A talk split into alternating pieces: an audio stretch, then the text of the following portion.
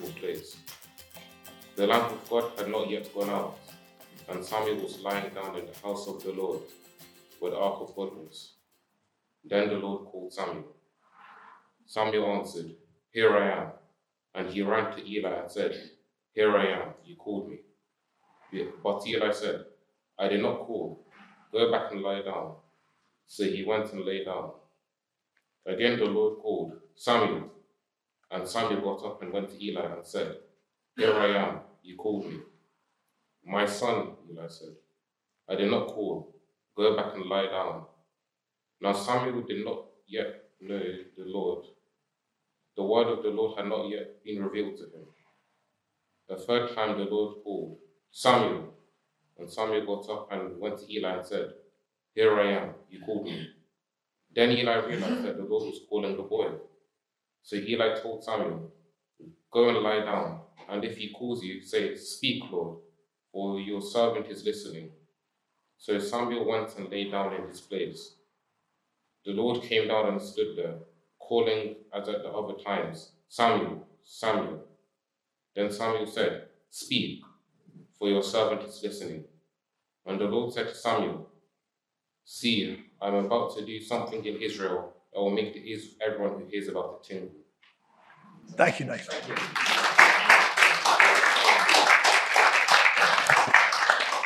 Thank you. Excellent, clear, well read. Thank you very much. I think we should have him back. What do you think? Yeah, yeah definitely. Right, Nathan, you're booked in. We'll discuss the fee later. Yeah, thank you, Stefan. So, how to hear God's voice is our title today. Are we listening? Is perhaps the question. And since I kind of lost my voice recently, I've realized I can't talk a lot. Maybe that's because God wants me to listen. My normal prayer walk, my normal mode, of praying, I enjoy. I enjoy most is walking in the woods to pray. So I've been walking in the woods, praying in my head, not talking which I don't like so much. And it's given me the opportunity to practice some of what I think I'm preaching today that it's important in a relationship with anybody, including God, that we learn how to listen. Because listening, although natural to the human condition, is not something we are all naturally equally good at. And that's true with each other, and I believe it's true between us and God. So let's answer a few questions and then we'll go back to that passage in 1 Samuel chapter 3. A few things I think we need to clear up first. Firstly, do we really believe? This is my question for you, my first question for you to think about. Do you really believe that God wants you to hear from Him? Do you really believe? God wants you to, to hear from him. We might think about, oh, there's a quote from an article I read on this topic by Pete Greig, brother of James Greig, some of us will know. He said this in an article I read recently. Each one of us has been born with an extraordinary superpower, an innate ability to hear the word of God. I think that's true. He also quoted the comedian Lily Tomlin, who said this Why is it, comedian Lily Tomlin asks, that when we speak to God, we're said to be praying? When God speaks to us, we're said to be schizophrenic. Why is it more weird to hear from God than to speak to Him? What are our assumptions? I want to challenge our assumptions about speaking to God and hearing from God. So, a question for you who heard from God in the scriptures? Who can you think of who heard from God? Who comes to mind, Stephen? Adam and Eve. Adam and Eve in Eden, right. David. Who else? David. Mary, yep. Isaiah. Isaiah did, yes.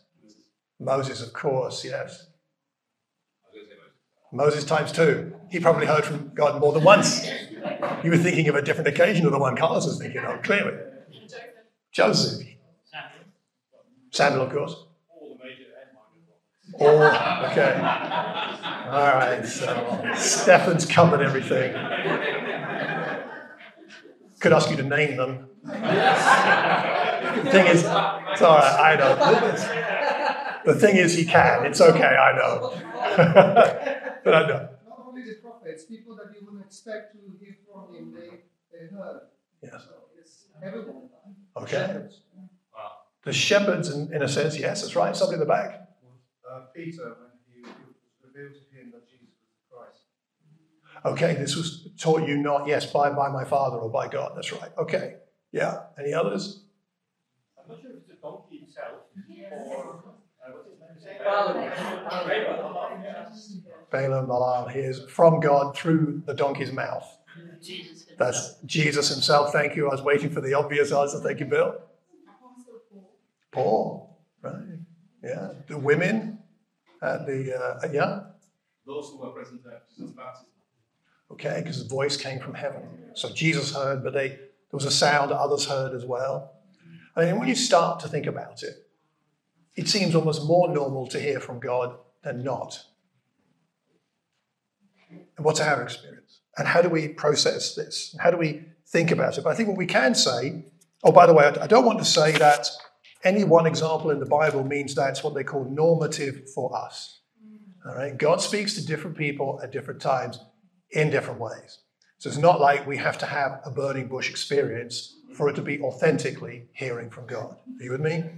So I think these examples don't show us so much how to listen to God or hear from God, but they show us at least that God loves to connect with and communicate with his people. He wants to do that. And of course, when we think about Jesus, he, he assumes that we will be able to hear him. Would someone read that for me? Someone like to read it out nice and loud. Yeah, uh, oh, Marek, is it? Yeah, please. My sheep listen to my voice. I know them and they follow me. I give them eternal life and they shall never perish. No one will snatch them out of my hand. My Father who has given them to me is greater than all. No one can snatch them out of my Father's hand. I Father are one. Thank you. Sheep listen to my voice. You may have heard the old story of uh, during the, I think it was the First World War going on in uh, Palestine, and a lot of the flocks got mixed up during the conflict, and they were trying to sort out whose sheep belonged to who in Palestine. And they thought it was an impossible project until the local shepherd said, No, no, no, our sheep know our voice. And the commanders, the, the military didn't, didn't really believe until some shepherd boy came along and started to play actually a flute, a little pipe he had. And some of the sheep poked their head up amongst the other sheep. And then they walked out and followed him. Isn't that cool? I think it's like that for us. He knows us, and we know his voice if we know how to listen and if we are attentive to that. Of course, there are limits to what I'm talking about here, in that we cannot demand that God speaks to us or that he speaks to us in a particular way. He is sovereign, and sometimes God remains silent for a season and for a purpose. And there are plenty of Bible examples of that. But it is important because ultimately God is love. And love is expressed in largely relationship. And relationship is not one way, it is always two way. It involves speaking, it involves listening, it involves giving, and it involves receiving. And that is how it is with us and our Heavenly Father. We learn this. We learn this in the nature of God because of the Trinity Father, Son, and Holy Spirit in perfect love and harmony. We know it because uh, we know that He cares about us because it explains His actions of creation and of Israel and of sending Jesus and of establishing the church. But we need to learn, I believe, what listening is and how to listen and what are the key issues regarding listening, which is why we're going to be looking at the main passage we're looking at today. So let's go back to the second part of the passage that Nathan read so well earlier. And could I ask someone to read this one for us, please? Yeah, would you do that? Thanks. Then Eli realized that the Lord was calling the boy. So Eli told him, Go and lie down, and if he calls you, say, Speak, Is listening. So Samuel went and lay down in his place. The Lord came and stood there, calling as at the other time, Samuel, Samuel. And Samuel said, Speak, for your servant is listening. And the Lord said to Samuel, See, I am about to do something in Israel that will make the ears of everyone who hears about it tingle. Thank you very much. Yes, and tingle they will. And there's, there's more to that we haven't got time to look at today, but it's not a good news message that Samuel is bringing Eli. But anyway, this is what God wants to communicate. So here's, here's a question, we had the whole passage read earlier, but we had the first half. This is the second half. What's changed between when Samuel first hears something from God but doesn't know what's going on to what's happening now when he is connecting with God? So the question is, what's changed? What do you think? I think his realization of who is speaking to him and makes him now open, and then that also makes God say what he wants to say. Okay, so now he knows who. Originally, he thought it was Eli. Eli. Now he realizes it's the Lord. Okay, what else has changed? Eli, Eli's changed. In what way? Yeah. because he realized the Lord. Okay, Eli's changed. He's come to an understanding. It wasn't a random dream Samuel was having. It was the Lord. Okay, so Eli has come to a different understanding. Yeah. Uh, yeah. He's willing to listen. Sa- Samuel's willing to listen. He's not just, I think there's a big difference, isn't there? It's a really important point. Big difference between hearing and listening. Okay, anything else? It seems like if we look at what follows in the history, that Eli himself stopped listening for a long time. He forgot how to listen. Yeah. He was Eli to really realize. Isn't it interesting that Eli, the prophet, the top spiritual man in Israel at the time, you could say, didn't recognize that it was God's voice initially? says something about his conditions, or something has changed there. Yeah. Anything else has changed?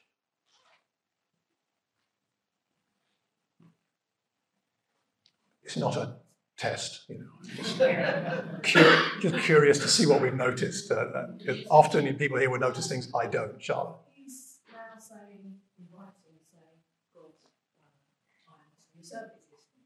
So I'm ready to listen to what you're saying now. So he's put himself So that he's gone from being passive to being active.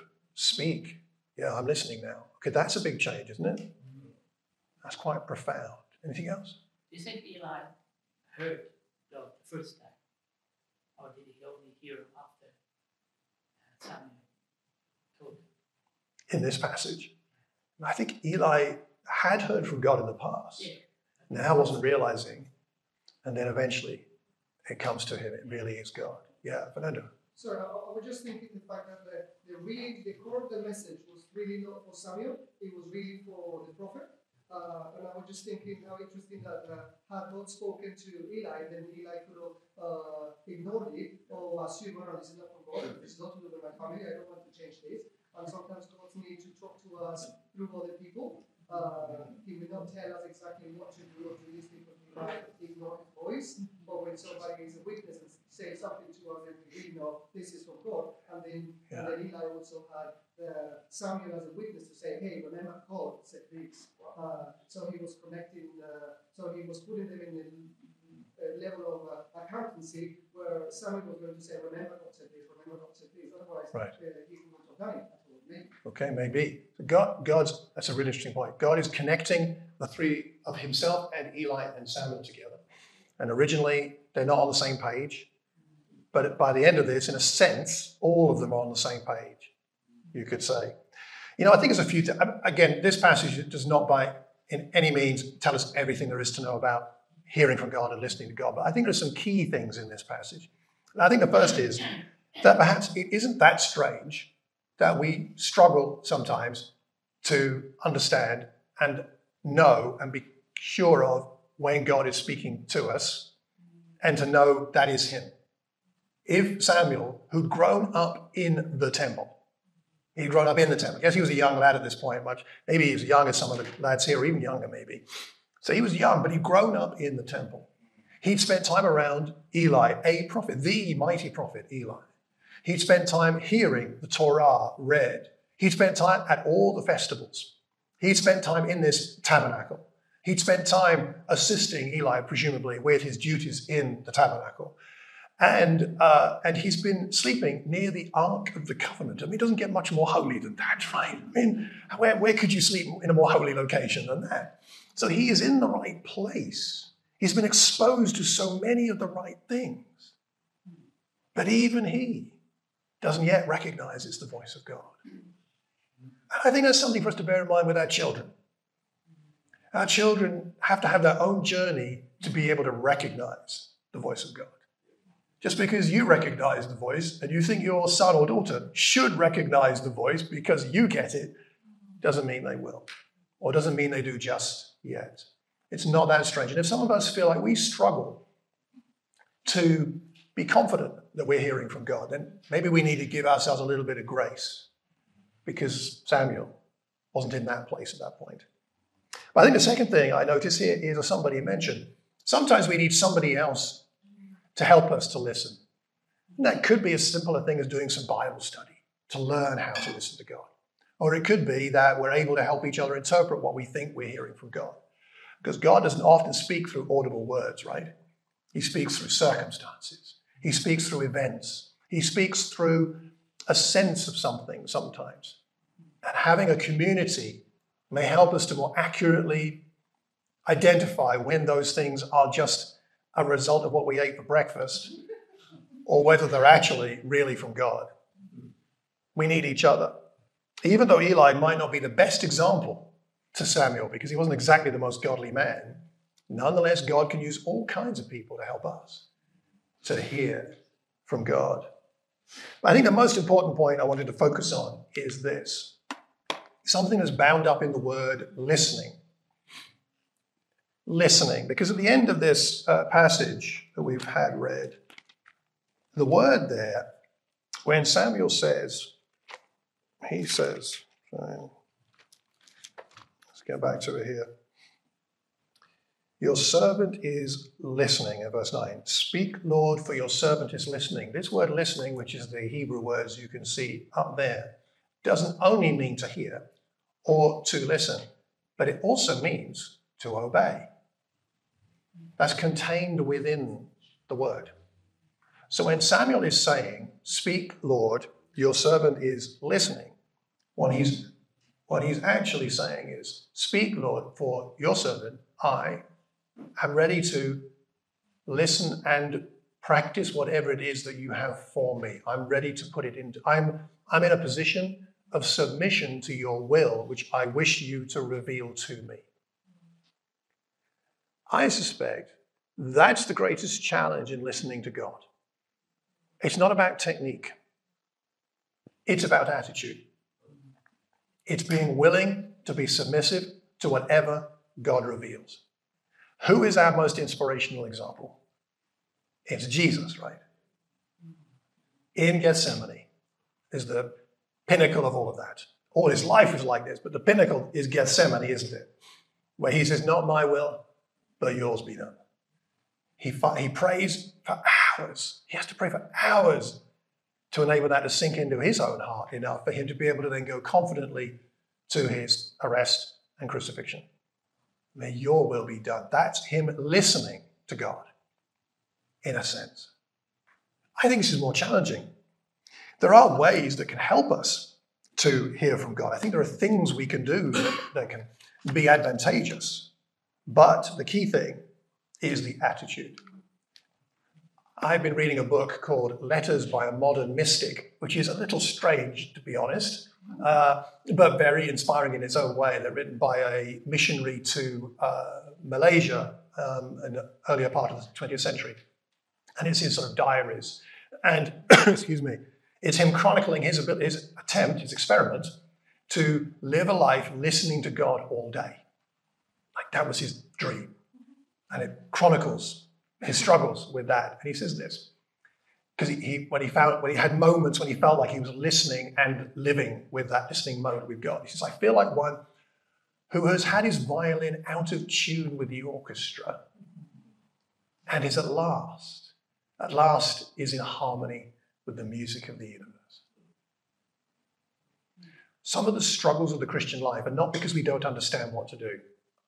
A lot of the struggles of the Christian life are more about struggling to be submissive and open to the will of God, to listen and to live in that way. It might be a little bit um, like having an out of tune violin, or possibly an out of tune guitar. Of course, our guitarists their guitars are never out of tune. Uh, the piano certainly is. And so every Sunday we have to tune the guitars to the out of tune piano so that we can at least be in tune, out of tune together. Maybe is that, the way to put it? Uh, but if we don't do that, how bizarre it's going to sound, how distracting. It's about getting in tune more than it is perhaps about anything else. You might be familiar. Uh, oh, yeah, so Pete Greig says this learning to listen is one of the disciplines of the Christian life. It may be an innate ability, but that doesn't mean it doesn't need to be developed. Part of that is protecting ourselves from the things that get in the way of our ability to listen. I think the challenge is not so much how to listen, but what gets in the way of listening. Are we tuned in? You might be familiar with this, uh, this sign, right? There's one here. This induction loop. If you're not familiar with it, this is a way for people with a hearing aid to tune into what's going through the PA system, right? Through a wireless system. Very handy for people as they as they struggle with hearing it. And that this is available in this building, I believe. Uh, I understand, and it's it's the ability to hear better is available to anybody with a hearing aid in this building if they're tuned in. But if it's not turned, a hearing aid is not turned on, or this isn't turned on, or we're not tuned in right, we're not going to hear very well. So let me ask you briefly: What are some barriers to listening to God? What are some barriers to hearing from God? What would you say are some of the common things? Distractions from other things. Distractions from other things. Yeah. Okay. Yeah.